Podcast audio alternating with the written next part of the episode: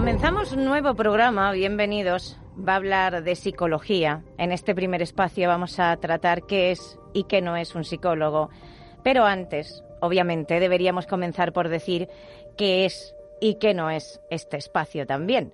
No dará recetas, no hay recetas, los unicornios no existen y no tenemos instrucciones mágicas. Y tampoco, por supuesto, pretende ser un compendio de consejos de autoayuda porque sería una irresponsabilidad.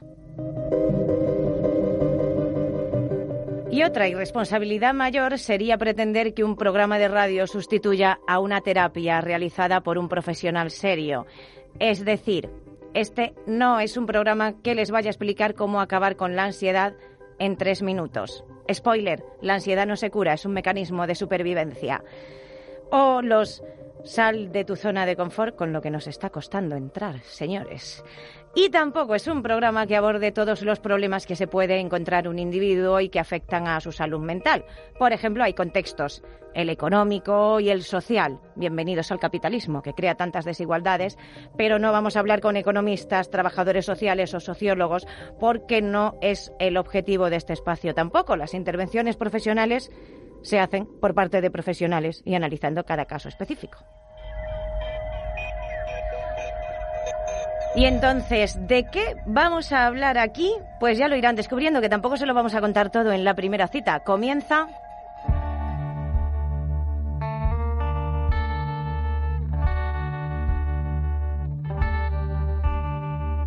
Las perras de Paulov, con Olga Ayuso. Life is unfair. Kill yourself or get over it.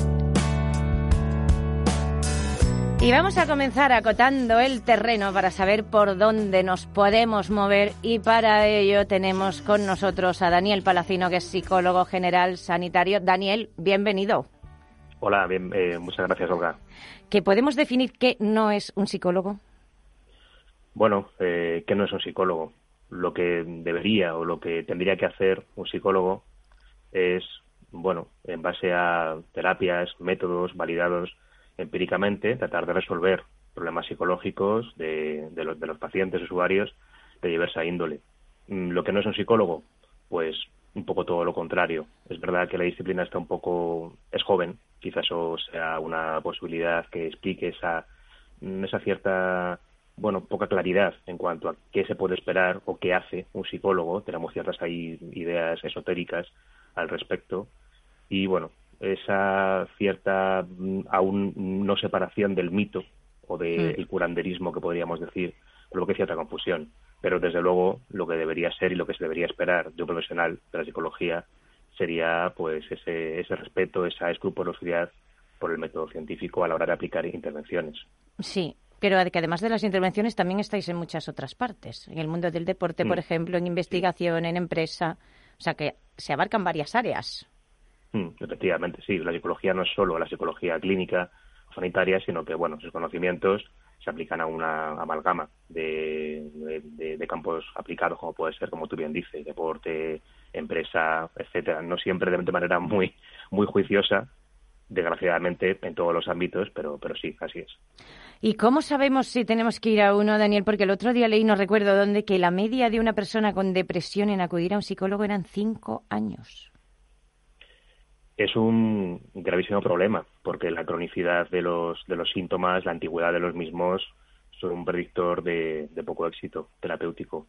Pero lo que pasa es que, claro, el contexto que tenemos eh, no favorece precisamente eh, que se pueda ir todo lo rápido posible o que, se, o que sería deseable al psicólogo. Eh, en primer lugar, claro, la persona que sufre tiende a buscar soluciones de forma, bueno, pues uno, uno intenta hacer de todo antes de ir al psicólogo y eso es muy comprensible. Y cuando todo falla, cuando todo no funciona, cuando ya no sabe uno qué hacer es cuando uno va al psicólogo o a las, bueno o en, general, los servicios de salud o lo que sea, sí. Efectivamente, correcto. Eh, lo que pasa es que el modelo de atención, tanto en lo público como en lo privado, no facilita eh, esa, esa resolución todo lo rápida que pudiera ser deseable. ¿Por qué?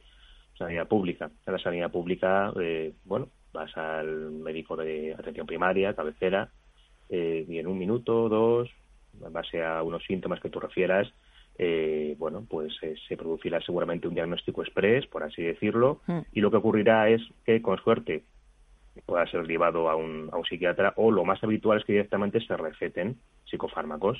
Sí, ansiolíticos, etcétera, etcétera, por ejemplo. Sí, o antidepresivos o algo. Efectivamente, eh, eso es lo más lo más típico. ¿Qué pasa con eso? Bueno, pues que en general hablamos de problemas psicológicos que tienen que ver con el aprendizaje, una depresión, una, un trastorno por, por ansiedad.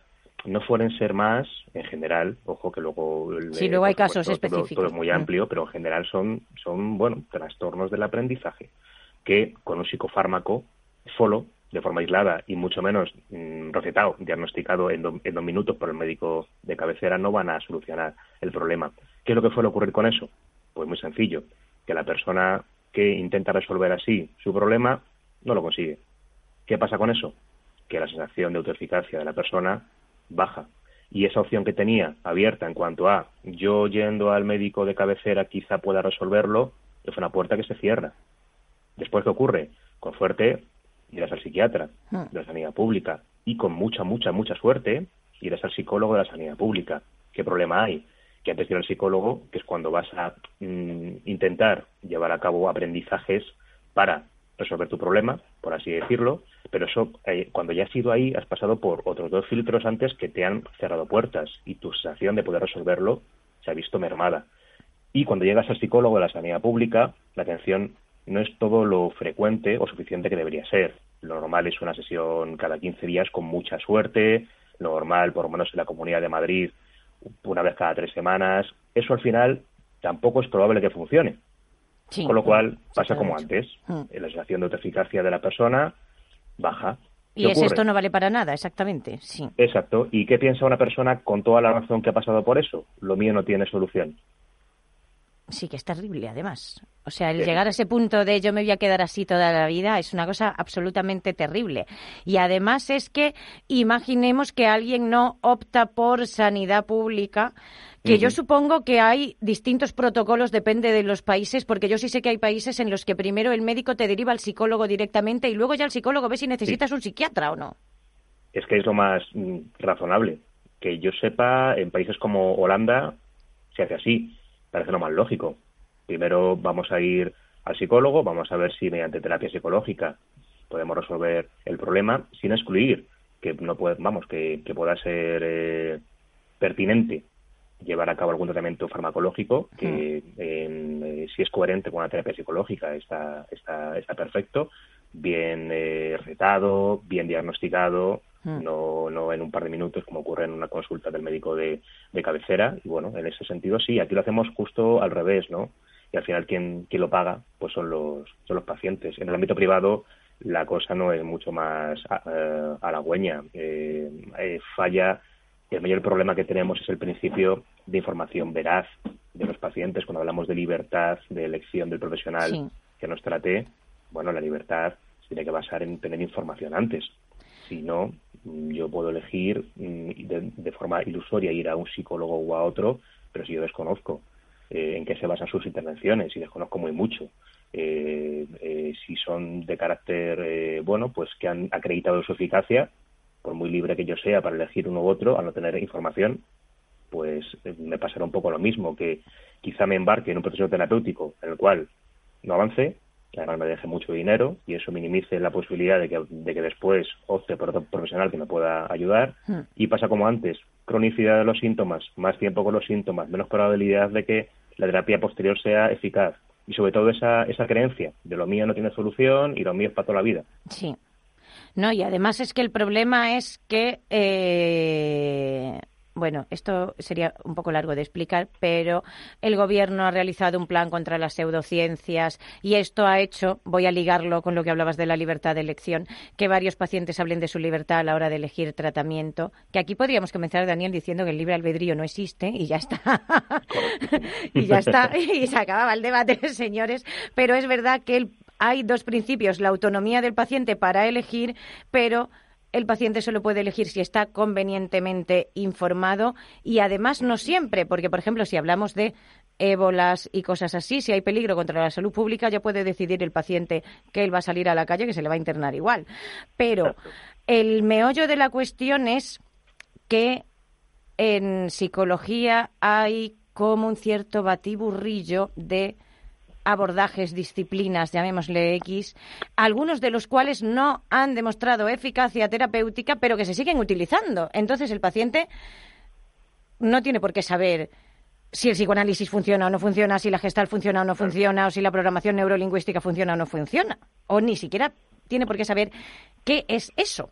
Efectivamente, no tiene por qué saberlo, no tiene por qué ser experto en psicología efectivamente, por supuesto, pero no tenemos, no nos hemos dotado de mecanismos para que el paciente cuando elige eh, someterse a esas intervenciones lo haga sabiendo que en muchos casos no han acreditado su eficacia. Si tuviésemos unos mecanismos en los cuales esa, esa información antes al paciente hubiese algún tipo de bueno pues de distintivo para poder eh, diferenciarlo bueno, pues eso digamos que avanzaría un poco más en ese principio de información veraz, que después facilite la autonomía, pero ahora mismo no tenemos nada, nada de eso. Sí. claro, el paciente, lógicamente, cuando se va a, cuando va a elegir psicólogo, no sabe no sabe eh, que ni tiene por qué saberlo. No, que normalmente es por recomendación. Pues, o sea, fulanito ha ido y te dice algo o algo por el estilo. Lo digo porque además, mm. hasta que se llega al punto que ya hemos visto que de media eran cinco años, o sea que hay algunos que tardan tres y otros que tardan siete, eh, mm. el problema es que hay varias cuestiones que pueden dificultar que alguien vaya a un psicólogo. Primero en las sociales, porque es estigmatizante igual. Sí. sí en el siglo XXI que estamos.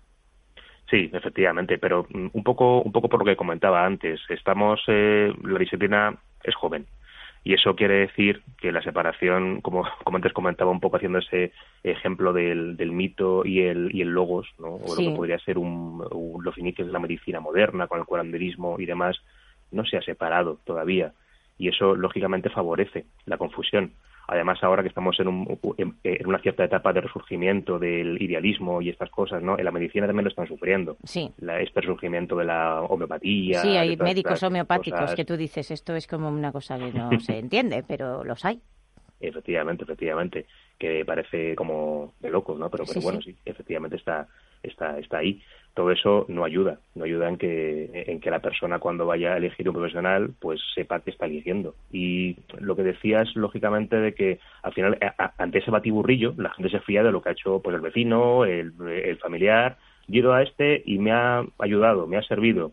Bueno, claro, pero eso no quiere decir que, sí que sus intervenciones sean eficaces, porque uno puede mejorar por muchas razones. Uno puede mejorar de forma. Uno puede mejorar porque además está yendo a terapia, me refiero, y entonces a lo mm. mejor se obliga más a hacer cosas o algo. Claro, hay muchas razones, pero eso, eso no significa que la intervención sea, eh, digamos, científicamente acreditada o eficaz. exitosa. Es, distinto, con lo cual tendrás menos probabilidades de, ir a ese, a ese proceso y salir, eh, pues, pues bien, lógicamente, claro. Sí, y otro problema, eh, ya no social, sino personal, que yo he visto muchas veces es la reticencia que hay a hablar de tus problemas a un desconocido. Bueno, claro, pero es, es, es, es normal, ¿no? Y es, y es comprensible, es que no es fácil. No es fácil eh, contarle, por supuesto, contar lo que más te duele, lo que más daño te hace y a veces cosas pues muy íntimas a un desconocido. Hmm. No es fácil. Y eso, evidentemente, es un, es un freno para ir al psicólogo, ¿no? Porque además todas esas creencias en relación a mm, fíjate, cuando uno va, lo que hemos hablado antes, cinco años de media en ir. Antes seguramente he probado de todo.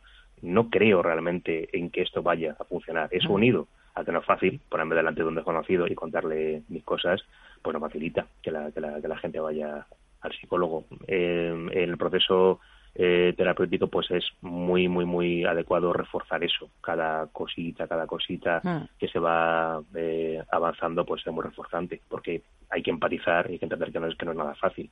Y, hmm. lógicamente, pues que la persona se decida aprender ese, ese camino, pues requiere, sobre todo, seguramente lo más habitual de que ha llegado a un punto en el cual ya no sabe qué hacer. Y es la última opción y ya voy a probar esto y si no me funciona, pues yo ya no sé. Pero es ya lo, lo, lo último ya que, que pruebo. Y lógicamente, pues eso hay que, hay que valorarlo, hay que entender por qué, por qué se hace y sobre todo reforzarlo, que es importante. Sí. ¿Y cómo sabemos si tenemos que ir a uno? Lo digo porque, claro, hay gente que dice, bueno, es que estar triste de vez en cuando es normal. Y yo digo, hombre, sí, de vez en cuando sí, de lunes a domingo, pues es bastante más complicado, señores. Claro, sí, las emociones, ¿no? Las emociones eh, desagradables, bueno, pues están, están un poco a lo que están. Y si yo tengo una desgracia personal y estoy triste, pues normal, pues claro. Es normal, efectivamente. Se muere mi padre, se muere un hijo, etcétera. ¿Cómo no voy a estar triste? Es perfectamente, eh, entre comillas, sano que lo esté y razonable y normal.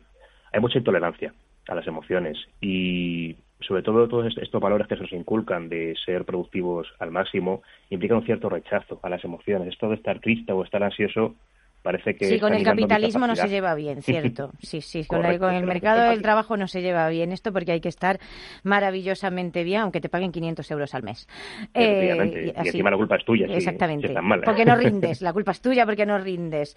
Pero podemos hablar, yo supongo que en casos generales, de algunas cuestiones como desesperanza frecuente. Siempre mm. decimos frecuente porque, claro, sí, mm, puntualmente son emociones normales y corrientes.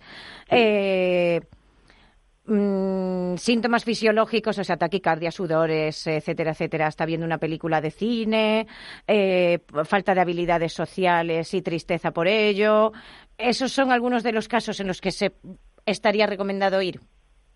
Sí, sobre todo en general, cuando eh, digamos que el sufrimiento o ese, esa sensación de no, de, no estar bien, pues eh, se hace más o menos permanente la mayoría de las, de, las guías eh, suelen hablar, pero claro, esto es, es una cifra pues aproximada por poner algo, ah. suelen hablar de seis meses. Pero más allá de eso, cuando uno eh, pues siente cierta incapacidad de controlarlo, eh, cierto sufrimiento que no se va de ninguna manera, ya no sé qué hacer, bueno, pues ahí, si uno mm, ve que la cosa es permanente, y que no puede manejarlo ni salir de ahí de ninguna de ninguna manera pues es conveniente es conveniente acudir a un a un, a un psicólogo para que se evalúe a ver a ver qué está qué está ocurriendo por supuesto pero es verdad que hay que distinguir eso de las emociones desagradables normales, y corrientes que a veces por esa intolerancia que tenemos a sentirlas creemos que tenemos un problemón y, no es cierto. Lo que pasa es que estamos eh, autoimponiéndonos una exigencia de no poder sentir hmm. y eso también es un, es un problema al final. Sí, Sí, porque no sé, mm, o sea, esto siempre lo hablamos, ¿no? Esta eh, necesidad de estar felices eh, 24 horas al día, a todas horas. Yo siempre me acuerdo de una cita de Gute que dice, todo se soporta en la vida menos eh, una sucesión de días de completa felicidad. Y es verdad. que una vez que decidimos ir, ¿cómo sabemos si estamos ante un buen profesional? Hmm. Bueno, pues... Este es el meollo de la cuestión, claro. Claro, efectivamente. En, la realidad actual, en la cual realmente no tenemos unos mecanismos por los cuales el usuario, el paciente, la persona que va en busca de un servicio psicológico pueda saber de antemano con demasiada claridad dónde está yendo, que es la realidad que tenemos hoy, en fin, asumámosla. Ah. Pero una vez estamos eh, embarcados en un proceso terapéutico, pues hay ciertas cuestiones que nos pueden un poco ayudar a ver si lo que estamos haciendo es un proceso eh, medianamente serio o estamos embarcados en un, en un cierto batiburrillo ahí desastroso. Sobre todo, eh, diría que, para empezar, bueno, pues eh, las habilidades terapéuticas de la persona que nos está tratando, tenemos que sentirnos comprendidos, recogidos, no juzgados. Eso es fundamental. Si desde un principio se nota cierta, bueno, pues pasividad, distancia, sobre todo juzgar y demás, esa persona probablemente no lo va a ayudar, hmm. porque son, digamos, condiciones sine qua non para que, para que una terapia se desarrolle eficazmente. Luego, después de eso, ¿Qué objetivos terapéuticos se, se establecen? ¿Esto para qué sirve? Si me veo durante cuatro, cinco meses hablando sobre cuando era pequeño. sí. Exacto, y eso no sale de ahí y estoy yendo eh, a un camino a ninguna parte y no sé muy bien qué estoy haciendo. Eso suele ser un síntoma de que la cosa igual no está yendo por, por los derroteros adecuados. Es cierto que dependiendo de la persona, pues puede haber un tiempo más o menos largo en establecer los objetivos terapéuticos, como, como es normal. Hay personas que, les, que les cuesta más contar, expresar y puede tardar. Pero es cierto que si eso no se ve el final y no tenemos objetivos terapéuticos, ¿qué vamos a trabajar? Pues vamos a trabajar la asertividad, pues vamos a trabajar eh, que toleres mejor las emociones negativas, pues vamos a trabajar... Sí, patrones de sueño, o lo que sea, etcétera, claro. efectivamente, mm. efectivamente. Correcto, correcto. Si no, si no estamos ahí un poco embarcados en, un, en una nave sin rumbo fijo. Y bueno, luego también, ¿cuánto va a durar la intervención? mm, porque poniendo un ejemplo un poco tonto, eh, si vamos a sacarnos el carnet de conducir, bueno, pues hay gente que con 10 clases se lo saca, hay gente que con 40, hay gente que con 50, pero desde luego 347 clases no hacen falta. Cierto, sí. O sea, esto de estar atado a una silla de un despacho cuatro años, no.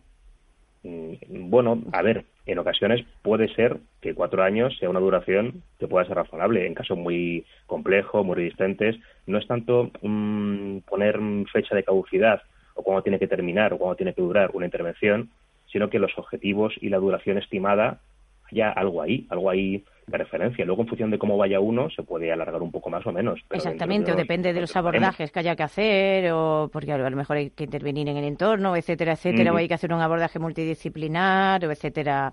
Pero claro, siempre dicen, no, pues media, dice, depende de los casos, eh, para trastornos de ansiedad pueden ser unas de. O sea, eh, a lo que yo voy es al hecho que tú decías, ¿no? El hecho de estar eh, un montón de años hablando de tu problema no va a solucionar tu problema si no te marcan unos objetivos claros y lo que tienes que hacer entre las sesiones.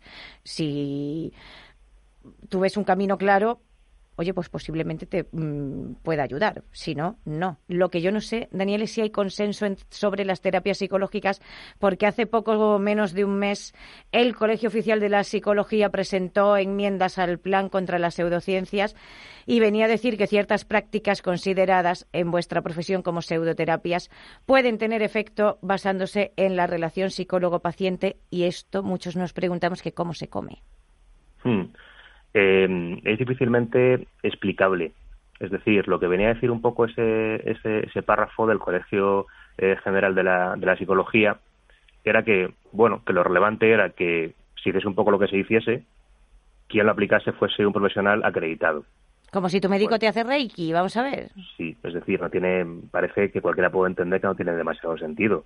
Es decir, tú puedes estar acreditado en Harvard y en, y en, y en Oxford, pero luego puedes aplicar una terapia que no esté validada empíricamente. Entonces, bueno, lógicamente, si la terapia como tal que estás usando no tiene sustento empírico, si estás eh, enviando a la gente a hacer cosas extrañas y abrazar árboles y demás, pues hombre, eso cualquiera puede entender que no funciona o que, o que lo normal es que no es que no funcione hay que entender un poco o, empatizar dentro de lo posible con, con, ese órgano, pues porque es verdad que, el hecho de que haya pues una amalgama de mal llamadas corrientes, psicología, mm, pues eh, mm, entiendo que lo que quieren es un poco ir a contentar a todo el mundo, lo hmm. cual, pues, como en todos los ámbitos de la vida, no es posible.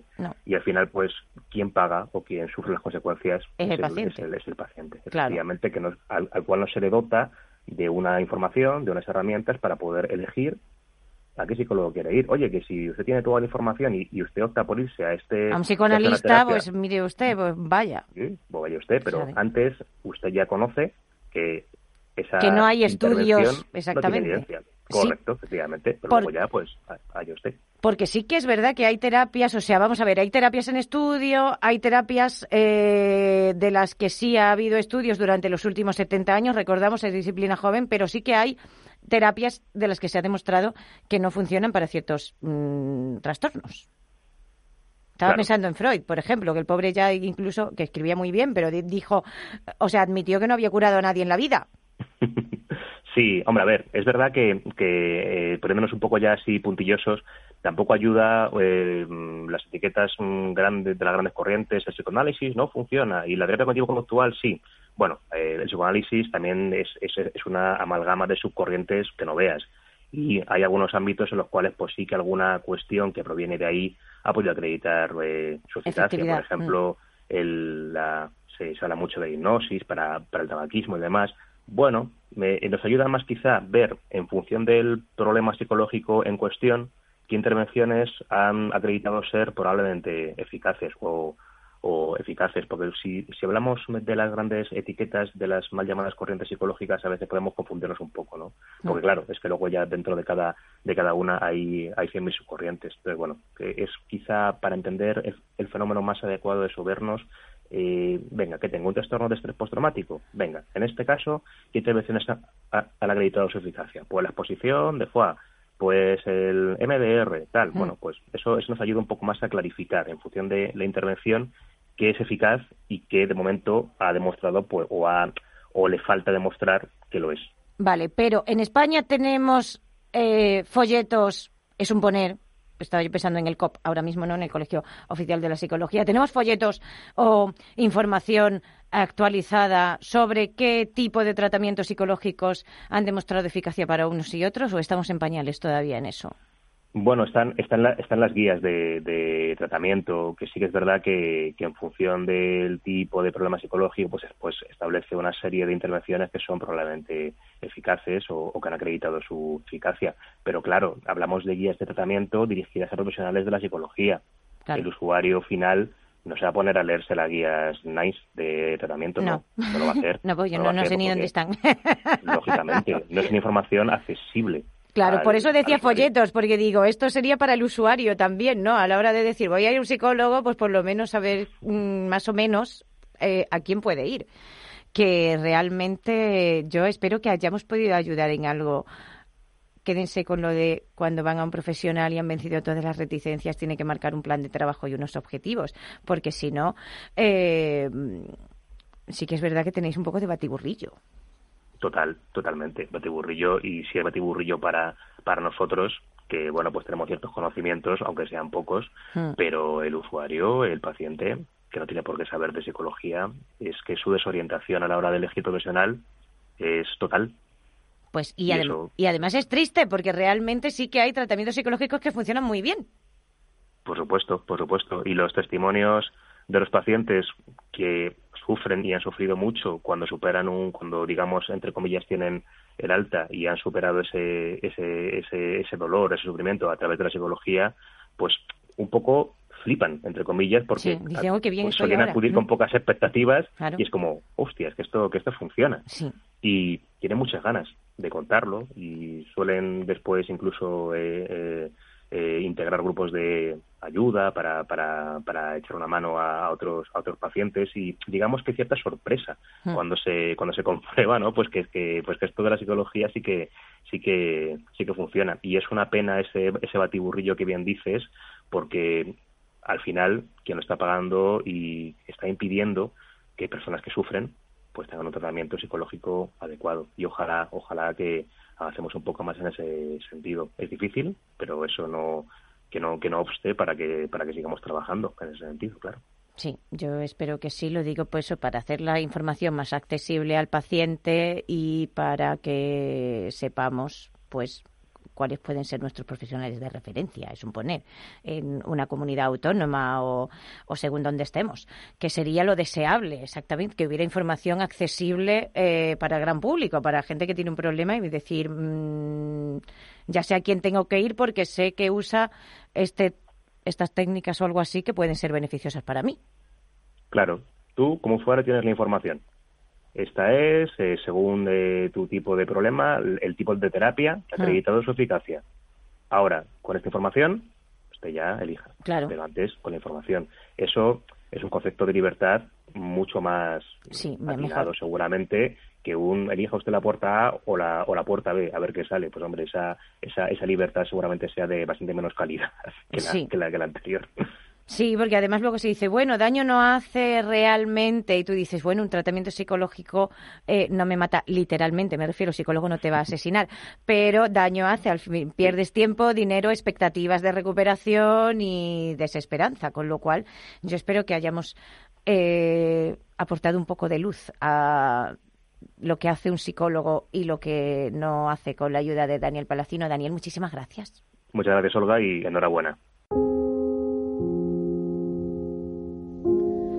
Pues así nos vamos, que hemos agotado el tiempo. Sara Obreo estuvo en la realización de este programa y volvemos, ya lo saben, la semana que viene. Adiós.